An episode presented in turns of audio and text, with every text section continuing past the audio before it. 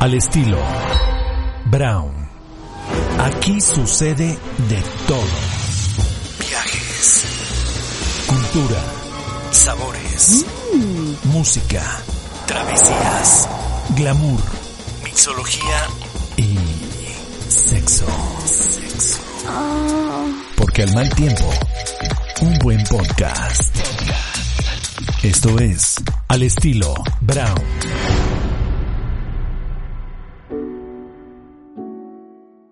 Femenino se refiere a una mujer que representa un papel en la vida, en el día a día, en el teatro, en el cine, en la televisión, en las calles. Significa ser mujer. Nos arreglamos para ser mujeres, para sentirnos bien, guapas, seguras, crearnos, inspirarnos, ser bellas, saber cómo vivimos y de qué somos capaces, pero también de cómo padecemos y sufrimos, porque la vida es un escenario en donde nos toca desempeñarnos todo el tiempo. Es posicionarnos, es luchar, es asegurar nuestro valor y fuerza, nuestros derechos y posibilidades. Utilizamos caracterizaciones o máscaras dependiendo del momento y la situación. Y hoy está conmigo una mujer en toda la extensión de la palabra. Ella es una gran actriz. Este es el capítulo 29 de Al estilo Brown. Le doy la bienvenida a Daniela Schmidt. ¿Cómo estás, Daniela? Hace mucho que no nos vemos. Qué gusto platicar. Mariana, querida, no sabes el placer y el honor que es para mí estar en tu programa. ¿Desde cuándo queríamos tener este encuentro? Uh. Y bueno, por fin se me hace. Sí. Y estoy feliz de estar aquí compartiendo contigo. Qué bueno, querida. Bueno, antes que nada, sabemos que todo el gremio de los actores, actrices, el cine, la televisión, las producciones, el teatro, pues ha estado afectadísimo como muchas otras industrias, pero creo yo que esta industria ha estado sumamente afectada. Cuéntame, ¿cómo has vivido la pandemia, Daniela? Y me parece que ya no vives en México, ¿verdad? Ya llevas fuera un ratito. Pues mira, ha sido desastroso, como sabrás, para mm, el, el gremio artístico, la pandemia, sobre todo para, para los que trabajamos en los escenarios, ¿no? Están cerrados los teatros, están cerrados los cines, fue de lo primero también que se cerró, eh, no solamente en México, también acá en Estados Unidos, entonces, bueno, estamos en un impasse extrañísimo. Eh, hubieron muchas iniciativas de gente muy creativa y muy increíble por hacer eh, streamings en vivo de digamos, pues no es teatro porque no estás en un teatro, pero como happenings en vivo, eh, con textos que se parece al teatro, ¿no? Pero no es teatro. Este, han habido cantidad de, de, de, de, de cosas creativas que se han ofrecido al público para poder ver cosas en vivo, pero bueno, el teatro está cerradísimo, Sí. el cine está cerradísimo, todo se detuvo. Siguen habiendo castings, siguen habiendo audiciones, siguen habiendo planes de preproducción de mu- muchas películas, series y muchas cosas, pero no pasa nada, ¿no? Está todo medio detenido. Sí. Obviamente las eh, compañías más poderosas económicamente, pues son las que han podido asumir los riesgos económicos de todos los protocolos de salubridad que se necesitan para poder tener una troupe de actores filmando una película, una serie, pues obviamente solamente las compañías con nada más afluencia económica que pueden, te digo, absorber el gasto de pruebas PCR Sí. diarias en, en el en, on-site, este, etcétera, ¿no? Entonces, bueno, ahí está, no estamos, no estamos muertos. Gracias Andamos a Dios. Sí.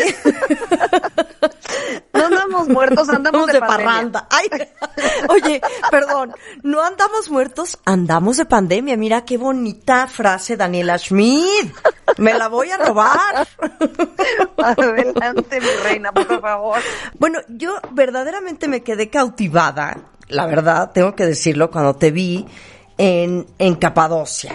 O sea, ahí fue donde yo tuve como una conexión contigo. Digo, sé que has hecho muchísimas cosas en el viaje de Queta. O sea, has sido Sí. muy activa realmente, ¿no? Porque has estado pues en cine, en series, en teatro, en televisión, ahorita en Monarca, en la segunda, digamos, temporada de Monarca, que me fascinó. Bueno, estaba yo pegada a la televisión, ya sabes, en enero que lanzaron, ahí estaba yo, feliz. Eh, Entonces, Ajá. he visto tu, tu, pues tu evolución, tu crecimiento, tu presencia, ¿sabes? De una manera que se ve, que se refleja todos estos años de trabajo, Daniela. Ay, qué linda, gracias. Qué, qué, bonito es escuchar a alguien apreciar tu trayectoria, tu, tu, tu historia. Te agradezco mucho tus palabras.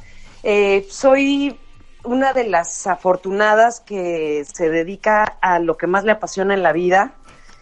Y he tenido también la fortuna de que desde que escogí dedicarme a la ficción, no he tenido que trabajar en otra cosa, ¿sabes? Eh, a veces he hecho buenas eh, lecciones, otras veces no tanto, eh, pero bueno, el- en el camino estoy y sigo labrando mi, mi, mi, mi, mi, mi- mi camino para mí. Eh, hago las cosas que me gustan, las que me apasionan, con las que me tengo algún compromiso ideológico, como por ejemplo mencionabas Capadocia, ¿no? Me tocó ahí hacer a cuidadoras de la guardería ABC que logra sacar a los niños cuando el incendio bueno, uno de los temas que siempre me ha tenido pues muy al tanto y muy comprometida con, con eh, el grupo de papás de la guardería ABC. Eh, en fin, ¿no? La película 8 de cada 10, que es mi primera película como productora, que después platicaremos de ella, también pues que trata sobre la invisibilización de la gente vulnerable, este, los derechos de las mujeres, etcétera. No se ha tenido la oportunidad de escoger muchas veces qué decir, dónde decirlo, cómo hacerlo a través de, de- de mi carrera, de, de- mi pasión de- de- del arte, ¿no? De la ficción. Y que me parece muy importante, la verdad, porque digo la necesidad de de sobrevivir o de vivir haciendo lo que te apasiona y también a veces uno escoge proyectos que tal vez no son tan pues tan empáticos contigo, tal vez dices, bueno, pero es chamba y la voy a tomar, que eso sucede mucho a los que nos movemos un poco en el mundo del espectáculo, digo yo en mi en mi género que es lo de la voz y la conducción, pues yo he ido a conducir cosas que digo, híjoles. Pero sí, pero Sí. es lana y es chamba y hay que hacerlo, ¿no? Entonces, Exacto. con el tiempo, sí, y con el tiempo también vas te das como esta esta este permiso, ¿no? De empezar a elegir un poquito más. ¿Cómo ha sido esto para ti después de todos estos años ya? Pues mira, digo, lo acabas de decir claramente, ¿no? Todo va a depender de en qué situación económica te encuentres para poder a veces elegir, ¿no? Yo, todo el mundo que nos dedicamos, como dices, a este a este negocio, eh, hemos a veces dicho, híjole, a lo mejor eso no me encanta tanto, no es tanto alimento para mi espíritu artístico, pero me va a permitir pagar la renta de todo este año, ¿no? O bueno, pues, ya deja tú del año, del mes Claro. este, pues venga. Y unas cosas para el gusto y otras para el gasto, como decimos. Sí, de acuerdo. unas cosas para el gusto, otras para el gasto. Pero te voy a decir algo, siempre, incluso las cosas que he escogido para el gasto, siempre las he hecho con un amor y una entrega absoluta. Y debo decir que siempre me la paso bien. Increíble. Eh, a mí mi trabajo me produce una alegría infinita. Eh, amo trabajar, amo los procesos de la ficción, amo los procesos con los directores, con los vestuaristas, con los de arte, con los actores. Definitivamente con los actores son con las personas con las que más me gusta estar, mm, compartir, eh, reír, crear, procesar, porque hay, hay una apertura de alma, de, de una disposición al trabajo, a, a escarbar profundo dentro de nuestras almas, dentro de nuestras conciencias, de nuestros corazones, muy especial. Entonces, bueno, mm, fíjate que soy, es, es- es- te- soy, soy como, lo, como dicen en inglés, un fool for love. Yo soy un fool for fiction, ¿sabes? Me amo, amo, amo tanto mi trabajo que donde me pongas brinco de felicidad, porque me gusta mucho el proceso. Qué bien, qué bien. Entonces, en ese sentido también he sido bastante afortunada que no soy tan difícil para, para disfrutar lo que hago.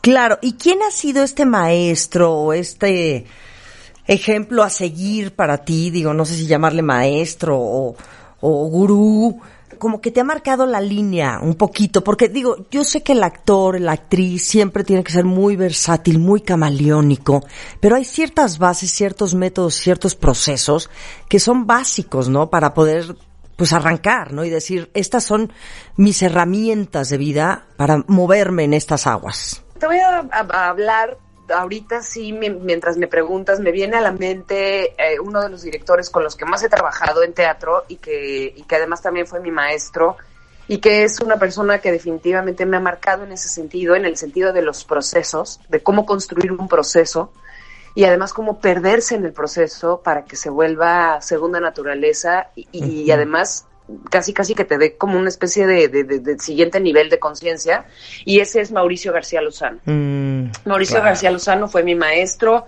y además pues con él creo que tengo el récord de más obras de teatro hechas con un director y de él definitivamente aprendí a cómo se construye un proceso y cómo amar el proceso, ¿no?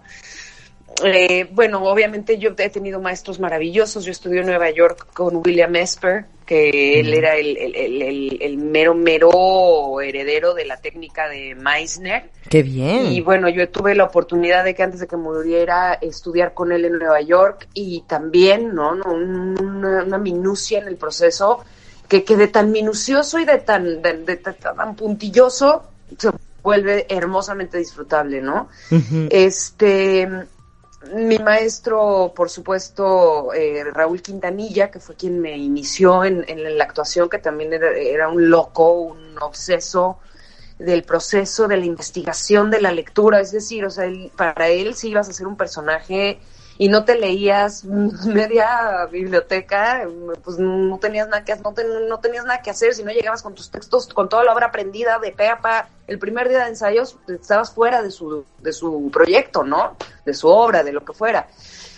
Entonces, bueno, puedo decir que dentro de la gente con la que he estudiado y trabajado pueden ser ellos, ahora referentes ya más a nivel como de gente que admiro de trabajo y de las cosas que he leído de sus biografías y todo, pues está Werner Herzog, está Bergman, ¿no? Mm, Lee Bullman, que bueno, me he leído todos los libros que he escrito y gente así que, que, admiro, que he admirado sus películas, que sus películas me han enseñado muchísimo sobre lo que yo soy como actriz, ¿no? Qué increíble, Daniela Schmidt. Ahorita que mencionas lo del método de Meissner, yo en algún momento tomé un taller de Meissner, creo que me lo dio este Eduardo Arroyuelo, en Casa Azul.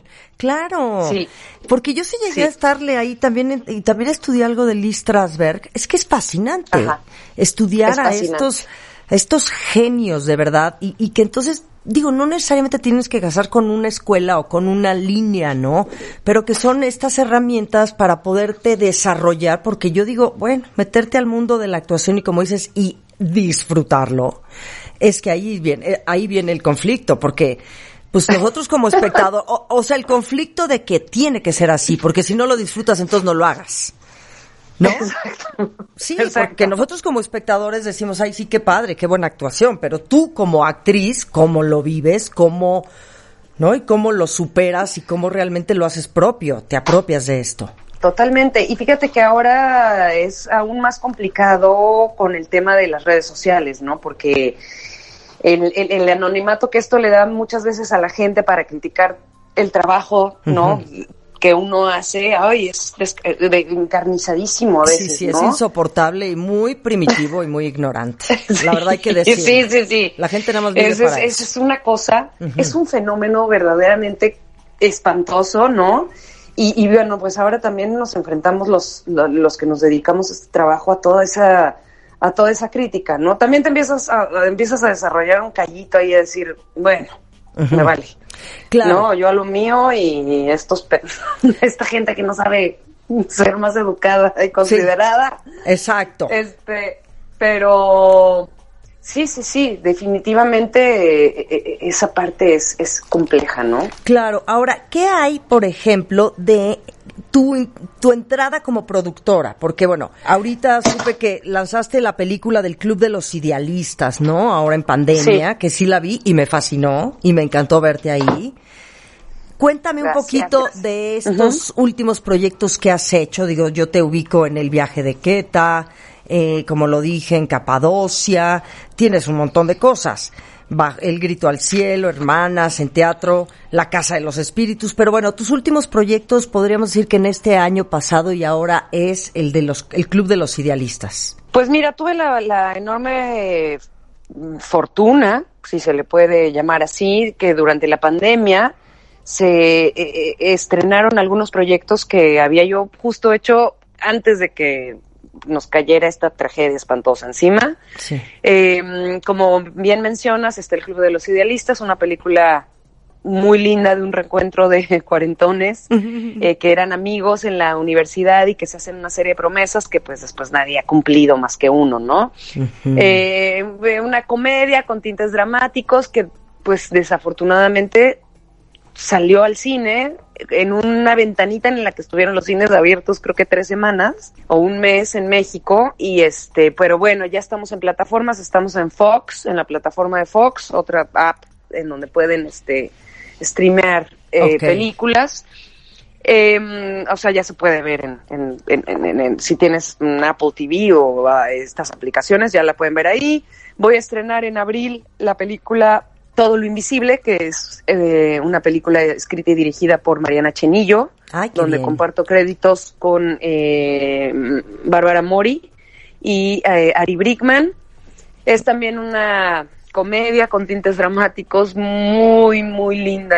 Mm, tengo muchas ganas de que esa película salga para ver qué, qué, qué opina el público, porque es una temática fuerte para una comedia, pero bueno, vamos a ver, a ver qué, qué, qué dice el noble esto estrenamos en abril, estamos confiando que ya van a estar abiertos los cines. Esperemos en toda la República. Sí. Oye, primero eh, Dios, me cae, primero Dios. sí, sí, no, no, no. La locura, ¿verdad? Qué cosa, Mariana. Ay, sí, Daniela. Este, Sí, bueno, tengo cosas de teatro, tengo muchos planes de cosas también para el estreno de 8 de cada 10, una película de Sergio Mansky, en donde, como te platiqué eh, fuera del aire, es la primera película en donde coproduzco, también actúo, nos fue increíble, viajamos por todo el mundo en festivales, eh, ganamos muchos premios en el Festival Internacional de Cine de Guadalajara, en Cracovia, en Islandia, y bueno, estamos ahora este, esperando nuestra nueva fecha de salida porque íbamos a estrenar en mayo del año pasado, o sea, tragedia griega al máximo, por mil. Entonces, este, bueno, esta película... Que ocho de cada diez. Ocho de cada diez, un, drama escrito y dirigido por Sergio Mansky, eh, una película tremenda que yo quiero muchísimo y, y, bueno, además de que es la primera película en donde participo como productora, es un personaje que, que, desarrollé ahí que verdaderamente me, me, cambió la vida. ¿Cuál es el tema de la película? O sea, el, contexto de 8 de cada 10. 8 de cada 10 es una película que está básicamente basada en el asesinato del hijo de un hombre en la Ciudad de México. A un hombre le matan a un hijo, a su hijito de 20 años. Y es todo el viaje de este ser eh, ya te podrás imaginar. Sí, sí, sí, sí, ya me imagino. ¿Y cómo le entras tú como, como, productora? Siempre me ha llamado, o sea, ¿cómo es la función de Daniela Schmidt como productora o coproductora en esta película de 8 de cada 10? Pues mira, me invitaron a, hacerlo. Eh, digo, hay, hay muchas maneras de, de, hacerlo. Unas es este participando, poniendo dinero, buscando dinero, eh, consiguiendo pues todo lo que se necesita para la producción. Entonces hice un poquito de todo. Ah, pues está buenísimo. Y te involucras mucho más con el proyecto, esa es la verdad. O sea, también ya, aparte de actuar, bueno, también buscas fondos y, y es como, pues más completo, más, sí. Es sí, pues, pues ya es tuya la película también, ¿no? Es una parte, es una parte también tuya. Eh, yo pues prefiero no meterme nunca a opinar en las cosas que no sé y definitivamente la producción no es mi especialidad, aunque después de 20 años como actriz y después de mucho teatro que he hecho puedo decir que sé cómo producir una obra de teatro, una película, o sea, de, saber cómo pararla y levantarla lo puedo hacer pues por, simplemente por la experiencia, ¿no? En teatro en teatro también he producido ya no solo una, sino varias obras de teatro.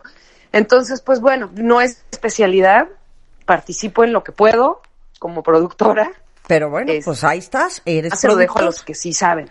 Claro. Ahora, ¿cómo te fue en Monarca? Cuéntanos, hagamos un pequeño contexto de Monarca. A mí me gustó mucho la serie, y hay que decirlo. Eh, el trabajo es también de los Robsar, de Salma Hayek, de todo el gran elenco, que está Irene Azuela, está Osvaldo Benavides, Juan Manuel Bernal, me fascinó, estás desde luego tú, Daniela Schmidt, pero además yo, como le día a Gabriela de la Garza, que el otro también estuvo aquí conmigo en Delirio, le dije, de veras, esta sí se puso mucho más candente esta segunda temporada. y el lugar es fantástico y la historia y el tequila y la hacienda y es, es, es muy buena serie, ¿eh? de verdad pues estamos muy contentos porque la respuesta, la respuesta en la primera temporada fue increíble y la respuesta ahorita en la segunda, bueno, ya fue la locura. Por supuesto que siempre va a dar mucho gusto cuando nos va bien, ¿no? Eh, estamos todos muy contentitos y muy orgullosos de nuestro proyecto. Imagínate con ese elenco. Sí. De monstruos. Sí, monstruos. De actores. O sea, puede ser la excelencia de México en un lugar ahí en Monarca, en Monarca 2.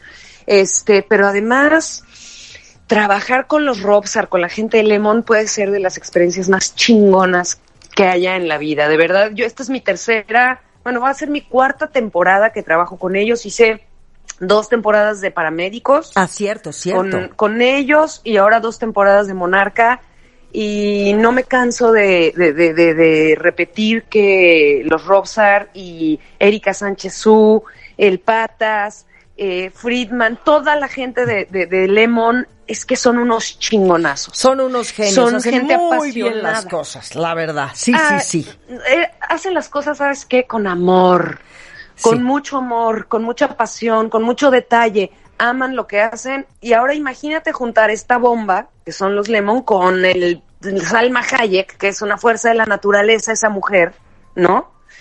Pues imagínate, y Netflix, y bueno, ya esa conjunción y estos actores, pues no había más que un camino que era hacer una cosa increíble como lo que pasó, ¿no? Claro, y habrá siguiente temporada. Fíjate que todavía no nos dicen, todo, yo creo que todo el mundo pregunta eso y yo recibo mensajes de pues, compañeros actores. Oye, ¿a ti ya te dijeron de la tercera temporada? Oye, ¿a ti ya te avisaron? ¿Ya sabes si sí va a haber? Yo la verdad no tengo idea, a mí no me han dicho nada. Espero que sí, espero que salga una tercera temporada, se lo merece la historia sí. y se lo merece el público. Y, oye, y Pilar Ortega, y Pilar Ortega, qué papelazo. La verdad, porque además. Gracias. A ver, cuéntanos. Gracias. Nada más, es un tema, es una mujer contestataria. sí, que decide competir por la presidencia de la República como mujer, que esto me encanta, el lugar de las mujeres en esta serie, hay que decirlo. Entonces, ¿cómo te sentiste siendo, eh, haciendo este personaje, Pilar Ortega? No, increíble. Y además, imagínate, yo terminé de grabar, Mariana, el 6 de marzo y el 8 fue la marcha de las mujeres en México, ¿te acuerdas? Sí, claro. O sea que estaba en ese momento, mientras yo estaba grabando las escenas de Pilar, la marcha, lo del debate y todo, o sea, el tema estaba calientito calientito en redes sociales, en las organizaciones con las que yo trabajo, de derechos de las mujeres. Estaba, estaba ardiendo el tema de, de, los derechos de las mujeres, de que el presidente Andrés Manuel reconociera que los feminicidios, etcétera, y todo eso se había integrado sin querer ¿no? estaba en la trama de Monarca 2. Entonces, de alguna manera, era bien loco cómo estaba pasando en la realidad y en la ficción, dos cosas, ¿no? Similares. Eh, no siempre nos pasa eso y, la verdad yo siento que es suerte porque te alimentas de la realidad con mucha más potencia, ¿no? Claro. Eh, ¿En qué movimientos estás tú? ¿Cómo apoyas? ¿Qué te importa? ¿Qué te preocupa? ¿Qué quieres transmitir como actriz mexicana en diferentes espacios y propuestas y siendo parte, ¿no? De, de, muchas cosas que suceden en este país y que nos preocupan muchísimo como mujeres, como mencionas, los feminicidios y, toda la desigualdad y, y, muchos asuntos que la verdad sería interminable mencionarlos. Pero, ¿qué es lo que a ti te importa y en qué estás involucrada, Daniela Schmidt? Exactamente como dices, hay tantos asuntos tantos asuntos que, que, me preocupan, pero me, centro en uno para no perder energía y ese es en la igualdad de los derechos para las mujeres, ¿no? Eh, igualdad, eso es todo. ¿Cómo te involucras? ¿Cómo aportas? ¿O, ¿Cuál es tu postura ante esto? Pues mira, yo siento que primeramente mi, mi, mi mejor manera de ayudar es, es en mi vida siendo una mujer libre, siendo una mujer igualitaria, tratando a las mujeres alrededor de mí de la forma en la que yo quisiera que me traten. Eso es como yo centro mi energía, es decir, yo parto de mi pequeño universo hacia afuera. Ahora como actriz, como celebridad, teniendo un megáfono, que si Instagram, que si Twitter, pues bueno, eh, ahí cuando puedo expreso eh, mis deseos de vivir en un lugar en donde a las mujeres se les respete y se les dé eh, eh tratamiento igualitario en términos de paga y eh, en términos de, de, todos los derechos que, que, existen, ¿no? O sea, mismos derechos para los hombres que para las mujeres, que para todos los seres humanos en esta tierra, tener la libertad de poder escoger nuestra vida, nuestro destino y tener libertad de expresión. Ese es el tema que a mí como mujer me, me, me, me ocupa y ese es en el que me centro, ¿no? Ya los demás, pues bueno, todas las otras demás cosas que me quitan el sueño, eh, las voy resolviendo, pero te digo, yo parto mucho de, de, de, mi centro, de mi pequeño universo, hacia afuera. Ay, qué bien. Claro, hay que hacerlo. Y qué bueno que lo que dices es bien importante, Daniela Schmidt, porque yo, yo qué tal repito tu nombre eh, y tu apellido. Es que además tu nombre es fantástico, Schmidt. ¡Guau! Pero es que sabes que luego queremos abarcar tantas cosas y nos preocupan tantas cosas y queremos estar metidos en tanto o en no, o no hacemos nada, porque a veces no sabemos también por dónde entrarle. ¿Qué, qué dice? Exacto.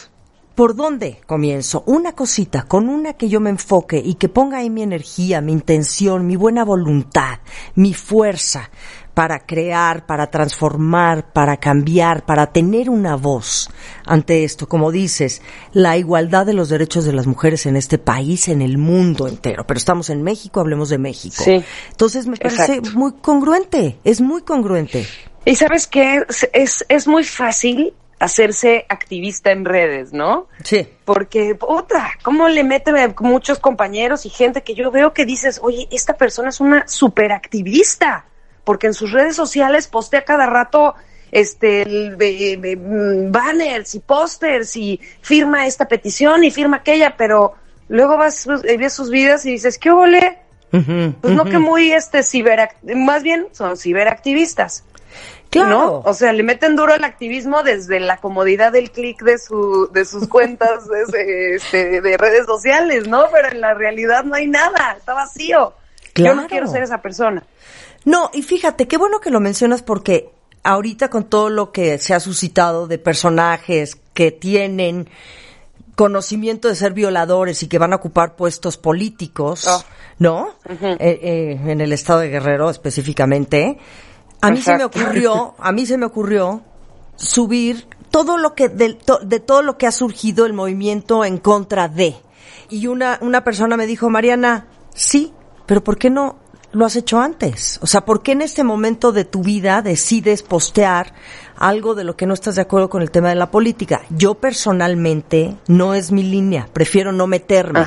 Y también asumo, lo asumo, ¿sabes? O sea, yo digo, bueno, si mi, si mi perfil es estilo de vida, gastronomía, cultura, arte, hablar de cosas positivas, yo no me quiero meter en el tema política. Quien sí se quiera meter, también hay que asumirlo y hay que saber que te, que te enfrentas a muchas cosas y no es por cobardía, ¿sabes, Daniela? Es porque yo digo, bueno, pues, ¿dónde quieres estar y dónde no quieres estar? Yo prefiero no estar en, tema de política. Ese es mi, mi, concepto y no por eso quiere decir que yo esté a favor o en contra de muchas cosas. Totalmente. Y sabes que es muy importante, Mariana, que hay que tener en cuenta antes de darle clic a cualquier post. Vivimos en la era de la desinformación.